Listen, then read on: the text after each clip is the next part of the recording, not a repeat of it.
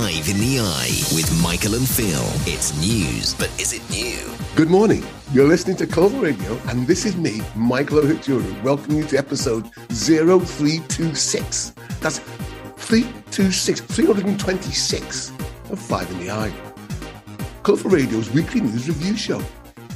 And joining Michael via Zoom this week, it's Phil Woodford, revealing that our top story is going to be the continued controversy surrounding the Metropolitan Police Chief, Cressida Dick, particularly in the wake of the trial of Sarah Everard's killer.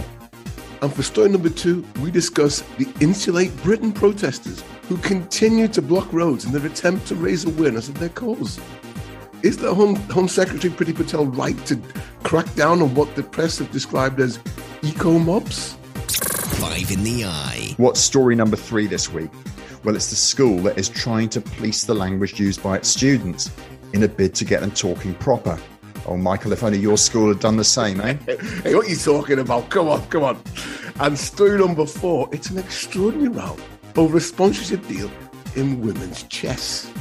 The governing body is welcoming a cash injection from a breast enlargement business.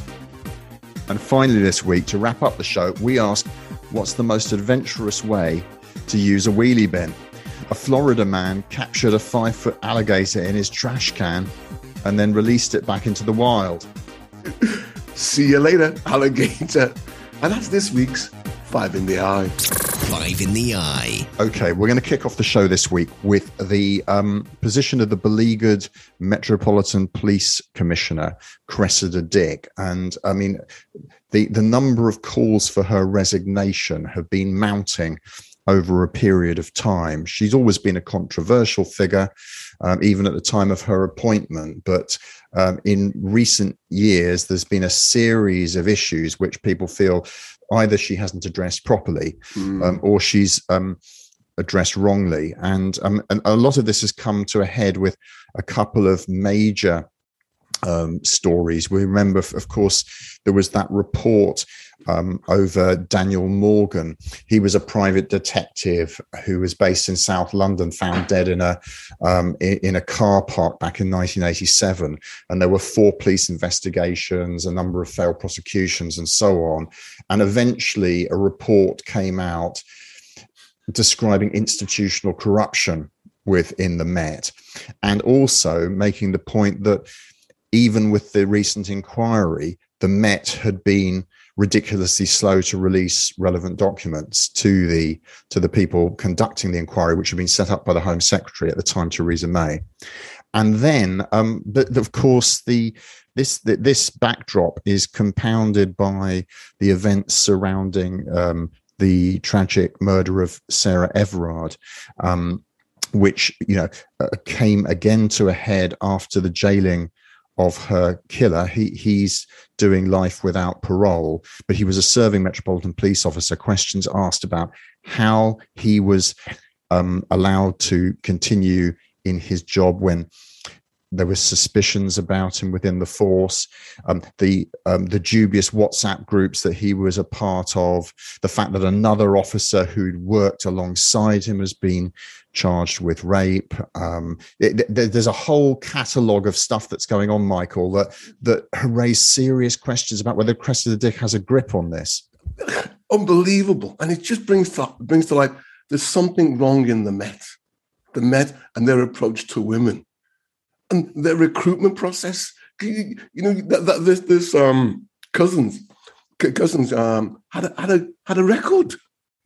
I was just shocked, and I mean it sincerely, to find that he was found spotted driving in Devon back in 2015, naked from the waist down, and they thought the police knew about this, but they took no further action. When he was transferred from the Kent police. And so this guy, as you said, Phil, has a record. And then he goes on to commit this crime. And the way he committed it, Phil, was just heinous. Mm. He arrested her, handcuffed her. And what we got now, we got the police recommending that lone women, if they're stopped by a police officer, to check his credentials. I mean, this is nonsense. Yeah, yeah. Or stop a passing bus or run into the house. No. I mean, come on. This is just madness. I mean, the idea that we're having this conversation about how women should check on the bona fides of police officers. I mean, the police almost, after the event, they're almost presenting the case as being one of a rogue individual who was almost masquerading as a police officer. Exactly. And I'm thinking, no, hold on a second. He was a police officer. He had a bona fide warrant card. No one would have known that the arrest wasn't legitimate. I mean, this is a real crisis of confidence for a moment for the Met. Now, the question is Cressida Dick the person who is capable of sorting it out? Priti Patel thinks yes. Even Sadiq Khan, the mayor of London, seems to think that she is the woman to sort it out. I really can't see it. I'm sorry, for sort it out, no. Because he lost confidence. The public lost confidence in him. Because given this kind of nonsense of the way to help the people address the situation, you've got to change, not we've got to change. The police have to change. It's about you. You've created the problem. You know, don't ask us to change. Don't ask women to change. You've got to change or demonstrate you're changing. None of these weasel apologies, these weasel words of apology. We want some action. And a step in the right direction would be here to go, so they could look at this male culture that you have in the police, this locker room banter, this misogynistic and, dare I say, racist behavior that they have on these WhatsApp. Primarily, we get a WhatsApp group that is exposed in the police, and these police people remain in the police force, you know. And I was saddened to see that it's circulating in the press now that the Met is institutionally misogynistic. Mm. But it makes sense. It's sad to say, but it's very similar to the institutional racism claim, because it looked at the systemically there's something wrong. The stat that really came home to me was this 10,000 cases or so of reported indecent exposure. Less than 600 were resulting in a prosecution. Mm-hmm. Look, and Phil, there was on the radio they were talking about, because this is not new. There's sexism, misogyny in the police, where police women are reluctant to report because of the threats that they get, and the risk to their career if they report this sexist behaviour. Well, I mean, there's yet another case of which has come up of a detective, a female detective who is coming out of retirement to support the police. She'd been offered a job, entered a WhatsApp group which contained messages that she thought were very offensive. She highlighted this, then found the job offer was withdrawn. Now, you know, this shows something systemically wrong in the culture.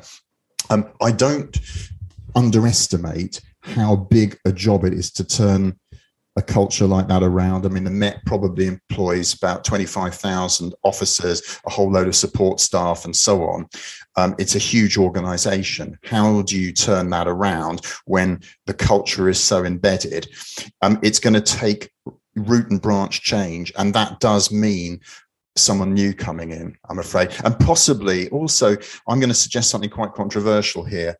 Maybe someone at the top of the Met at a command level who isn't a career police officer. Yes, exactly. And maybe not from a British person, maybe from outside, maybe a European or an American. You know, someone to put some, so come up with a totally different cultural heritage or baggage. Because I sense there's baggage here that goes back decades. Yeah. You know, to the old the policeman on the beat, the old copper. You know, Dixon and Doc Green, the kind of all blokes together. You know, we're here to help the nation. Of course you are, but you know we've moved on as a society now. We're more complex, a richer society in who we are and who has a stake in that society. That should be respected. I just want to finish on this point, Phil. That really I was surprised this when I was looking into this case. Do you know when you have domestic abuse cases? Mm. You know, and the figures of women dying at the hands of their partners is just extraordinary. Almost on a weekly basis, when women are dying, that the police offer the woman the choice: do you want him arrested or not? Mm. You know, they put the onus on the woman rather than themselves. And there's kind of this male culture. This male culture, there's something wrong with it. Something, and I find very uncomfortable. You know, and it's, you know, it goes back to the fact that, you know, that we should look in, rather than change our girls, the way the girls behave, we should look at the way the boys behave. Yeah. We should look at the way the boys behave. And the Metropolitan Police could take leadership and ownership of it. And I would say, Cressida Dick going, if that's the price we have to pay for it, to reorganise, to review, to restore our trust and confidence in the police, then so be it. Five in the Eye. Story number 2 this week is about Insulate Britain and what they're doing. This is a group of people hell-bent on making their points. They're punishing all of us. And, you know, 99.99% of us agree with their cause. The Insulate Britain, they're blocking highways. They're blocking motorways, stopping people getting through. And in some cases, people get into hospital. People going to go to hospital. No, you're not. You will not pass this way. And the OPPO organisation, Extinction Rebellion, their head said that's a just price to pay. That someone's death in an ambulance because he couldn't get through is a price we're paying for all this climate change. I'm sorry, there's something systemically wrong with their logic. Mm-hmm.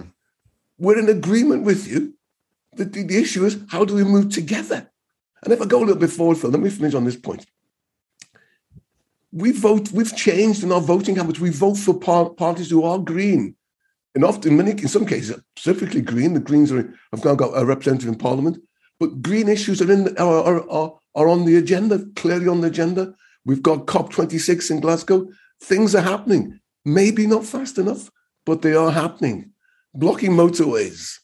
You know, we're in agreement with you. No, I'm sorry, Phil. You can't defend them. You can't. No, and I wouldn't defend the tactics. I think they are profoundly alienating to most people. It was very interesting looking at recent polling on Extinction Rebellion and Insulate Rebellion.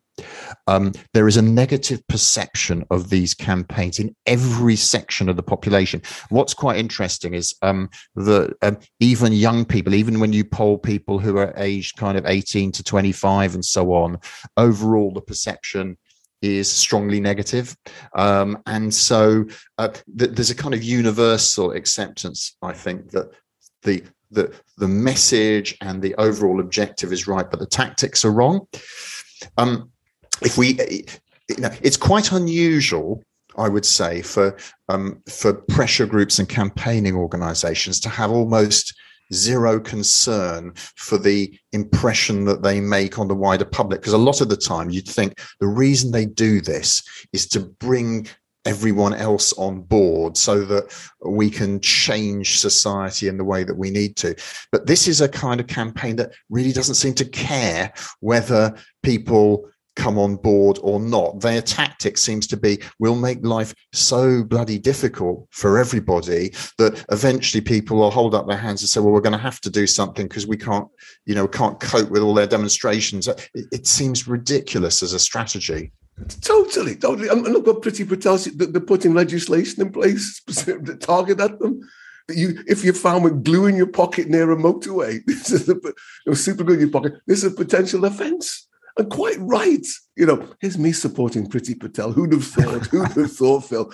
But, you know, it's not right. It's not right that she used this violence. And I was really, really, I was going to use the word chuffed. That's not the right word. Chuffed. Happy. We'll come back to chuffed later on. We'll talk about language. We don't know number 3. But there was a group of them. They blocked the motorway. And a cafe owner who had a cafe just down the road, people couldn't get to him because they blocked it. And he was complaining to them. He says, I'm losing business. Do you know what they did, Phil? These roadblockers, you know what they did? They had a whip round. And they give the money to them. And you know what? The cafe owners refused it. He said, "Well, I thought that was just that spoke volumes." He doesn't want the charity of the do-gooding middle-class protesters, does he? Exactly, and they were exactly that. Phil. Do-gooding middle-class. I was minded. Do you remember in Stratford? Extinction Rebellion on the trains, gluing themselves to the trains, and they were dragged off. They were dragged off in Stratford. Yeah, yeah, yeah. It was just. I mean, I mean, I think one, you know, you've mentioned Priti Patel, and, you know, generally speaking, her politics and mine are quite a long way apart. I do worry that this is, you know, a convenient excuse to introduce a whole range of regulations and laws that could potentially be used in ways we wouldn't like. And so, for example, there's this idea that maybe that you could get a court order to stop people moving around from place to place, going, if, you know, if they had a history of demonstrating in different places, you could say, well, you know, you can't travel to the demos. Now, I am dubious about that, because I think, you know, there is a history of people legitimately traveling from one part of the country to another in order to protest about something. I've done it myself. And I don't think there's anything fundamentally wrong with me going up to a nuclear base in Scotland and saying I'm against the nuclear weapons there, or something like that. I'm with you, Phil. And I often think we've got centuries of law in this country on riots and riotous assembly. Why can't we use that rather than create new laws? It seems really, really odd to me that when we're actually making these new laws, we should just enforce the laws that we have, you know, and let the courts decide, rather than making these things specific. So no, I mean, I'm not for this because legislation that haste usually leads to bad legislation. That's the experience. Look at the dog legislation. They were banning dogs, to dangerous dogs, and it was wrong. It's wrong here what the government is doing. But at the same time, you know, this Insulate Britain, Extinction Rebellion, they want to get real. We're with you, but not this way. Not this angry violence disrupting society. You know, this is ordinary working people trying to go about their business. No, you want to be more creative, and this is such a blunt weapon indeed. We want more creativity. Five in the Eye. Story number 3 this week is about language. There's a school in Camberwell in southeast London, which was reported in the Guardian in the last week about their decision to ban certain kinds of language used by the kids. Now, some of this is kind of things like filler words, like a kid saying basically at the start of sentences, but also various pieces of slang, like he cut his eyes at me, and words like bear, and people saying, oh my days, and this kind of stuff, which I would argue falls more into the category of just kind of the language of a particular generation and culture. Now, the argument in favor of this is that, look, we need to prepare these kids for a world of work. We want them to go on to universities. We want them to have good jobs. If they don't speak the Queen's English, who's going to employ them, who's going to give them these opportunities? So the school would say they have a responsibility to the kids. My concern is, well, you know, that to be honest, this is the policing of a living culture, and you know, school kids since time immemorial have always talked in their own unique way, haven't they, Michael? No doubt at school you had your own slang that wasn't shared by the teachers. I wouldn't use the word slang, Phil. That denigrates it. It's just the way we talk, you know. And this is a failure on the teaching profession, and I put it fairly in their court. You know, kids know how to code switch. They know when they're talking to their mum and dad. They know when they're talking to their mates. Equally, they know when they're replying to an exam question. Mm. And teachers need to get them to understand that. There's a thing called English, which you use in exam. But equally, some might call it English, you might call it slang. But when you talk to your mates, that, you know, you use this language. And I didn't know. There was a couple of phrases there, Phil. Cut eyes at me. Sorry, didn't know that one. And there was one about in the neck. That's neck, that. And I thought, what's that all about? You know, and this is the beauty of the English language. We're absorbing these things. Now, they come in at the bottom. I'll keep on using your word, slang. I just use it, colloquial language, how kids talk to each other. And it may drift up. It may drift to become English. But right now, I think it's from teachers to get kids to recognise the difference. There is another issue which I discussed with you offline. Just interested in your views. I mean, I think some of this language that they are trying to police is influenced by black culture.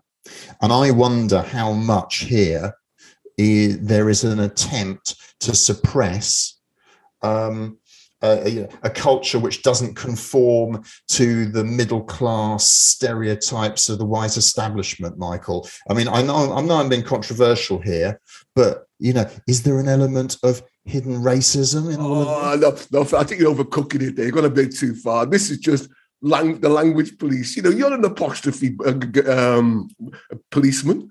You know, you attack people for the inappropriate use of the comma. This is what we're seeing here. If you start a sentence basically in an essay, hang on a sec. Maybe in the last three sentences you've made some big statements and you're about to sum it up. Maybe that you could use it in that sense. But if it's just starting a random sentence and basically, then it's wrong.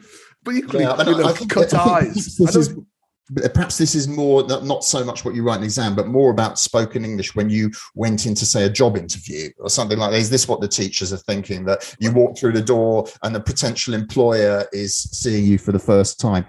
And if you create the wrong impression in the first 30 seconds, you've killed off your chance. I'm going to agree with you there. You're right. You never, what was it, the glib expression? You never get a second chance to make a first impression. And it comes back to this code switching, appropriate language, knowing who you're talking to, knowing what you want to say. So when I talk to you, Philip, I adopt correct language. I mean, this is Five in the Eye is the place where you put on by far your poshest voice. I've noticed. Exactly, Philip. Or just say, basically, that's what I'm talking. You know what I mean? Like, no, it's a case of getting it right, getting set in the tone. And it saddens me that it's got to the front pages of a daily newspaper. Teachers are policing the language. I would expect them to police the language. I would want them to make sure that our kids know there is a neutral English that we can all come together and talk and understand each other. Then if you want to cut eyes at your mate or that's a neck, you can use it, no problem. But, you've got to know who you're talking to. You know what I mean? Like, because if I'm talking to you, I can't talk like that. You understand, do you? Maybe we should get some kids from the school on the show, but they'd obviously you'd expect them to put their poshest language on for Five in the Eye. Exactly. Want them to talk appropriately. Five in the Eye. Believe this headline. This is story number 4. Story number 4. Couldn't believe the headline says FIDE, that's the chess organisation, sparks anger with gross breast enlargement sponsor for women's chess. A breast enlargement company is going to sponsor women's chess. Now, this is just... something's gone wrong with these people. This is just telling women... we don't have penis enlargement programs, do we? For sponsoring dart programs or chess programs. This is just... Phil, I'm sorry. This is... something has gone wrong. I thought they, this exposure would get them to change and withdraw, but no, they're sticking by their guns.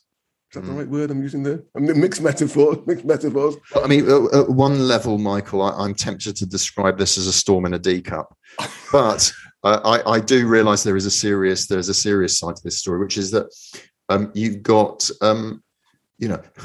Probably some very, very brainy people here who are able to play chess at an incredibly high standard.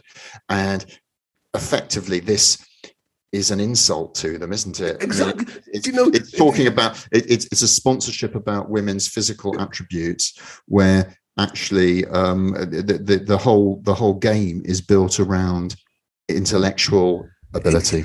There's something wrong with the field of chess because we looked at. I do research, Phil. You know this before these programs. I do read around, and there's 1,300 grandmasters. Guess how many are women? You're going to tell me it's just a handful. I expect 40 or so, about 39. So there's something going on there.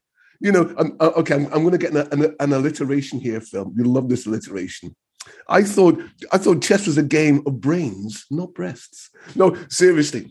It's misogynistic to put to something that women do because they feel inadequate. They want to enlarge their breasts to make them more attractive to men, or that's also they believe. This is just It's derisory what the men in chess are doing to women having the sponsorship. Do we have any understanding of why this breast enlargement company feels that the chess is a good opportunity for their sponsorship? Is it that they thought they might provoke headlines exactly like this, and now they're being talked about on the news and on Five in the Eye? Exactly. I think it's a publicity stunt. And equally, maybe they're doing it. The chess organisation, the money's good. The money's good. They're doing it for the money, but they're not doing. And I expect it's probably quite hard to get, you know, big sponsor money for chess, isn't it? It's not exactly like you're sponsoring Ronaldo or Emma Raducanu, is it? No. You're right. Isn't it? It's not a glamour game. And in fact, they had it, the article listed as a sport, and I challenge it as a sport because, you know, for me, you know what I think about sport. Sport is about uncertainty. You don't know the outcome. Sport is about physical contact and also the potential for blood. You know, something could go wrong. There is a risk to the human body. With darts, the risk would be the dart didn't go where you intended it to go, I suppose. That's close. It's close. But it's also got to be armed with sweat, of course. Perspiration is involved, and I don't see any perspiration in darts. The same here for chess. But, you know, we're moving away from the point. There's something wrong in the world of chess where they've got to go out, got to go to a breast implant company. You know, that's a failure on my side. No, not on my side. It's a failure on their side. Five in the Eye. Finally, this week, we're going to talk about the guy in Florida who performed a rather extraordinary feat. When I first talked to you about this, Michael, I'd heard about the story and read it, but I hadn't seen the video. Obviously, in advance of the show, I've watched the video. This is a guy in Florida who captured an alligator that must be 5 foot long in a wheelie bin.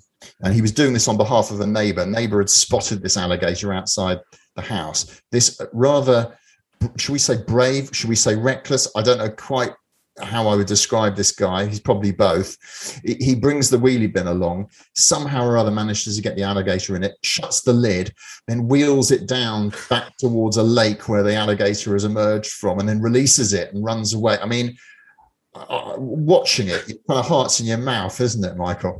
You know, I was just, shocked. You know, the thing that shocked me most was he had flip-flops on and shorts. This was a man on his holiday.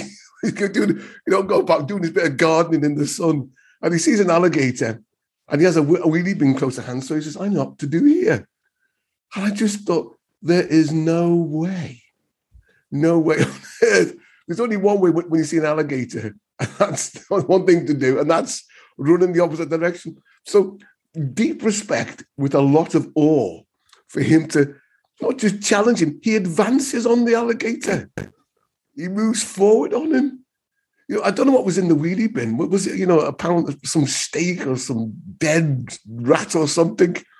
But he literally just pops the alligator into the wheelie bin.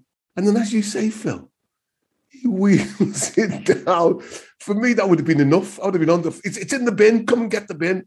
No, he's kind of keeping his hand on the lid, isn't he, yeah, to stop the gator coming back up. And maybe his worry was that if you just left it for the authorities, the alligator would have been pushing its way back out of the bin. I don't know. Do you think there should be an award for this kind of behaviour? You know, like I think if you gave an George award, medal, something. If you gave an award for this kind of thing, it might encourage people into some rather reckless actions. I mean, this all passed off well, but you could see when you watched the video, you could see there was plenty of opportunity for it to end another way. So great respect to the guy for what he did. He was incredibly brave. And I wouldn't really be following in his footsteps, I don't think. I can handle a spider. Give me a glass and a piece of card. I can handle that guy. The old jam jar. I can do that. That's about my limit. And many of the time, I've been called upon to exercise my skill at defending the family from spiders, but of a certain size, though, Phil. We're not talking about 5 inch. You know, I think my limit is about 2.5. bigger than 2.5, then have to call in somebody else. You have to call in maybe a hammer or a big carpet or something. But you know, these 2.5-inch spiders, I'm your man. I'll step forward. Flip-flops and shorts.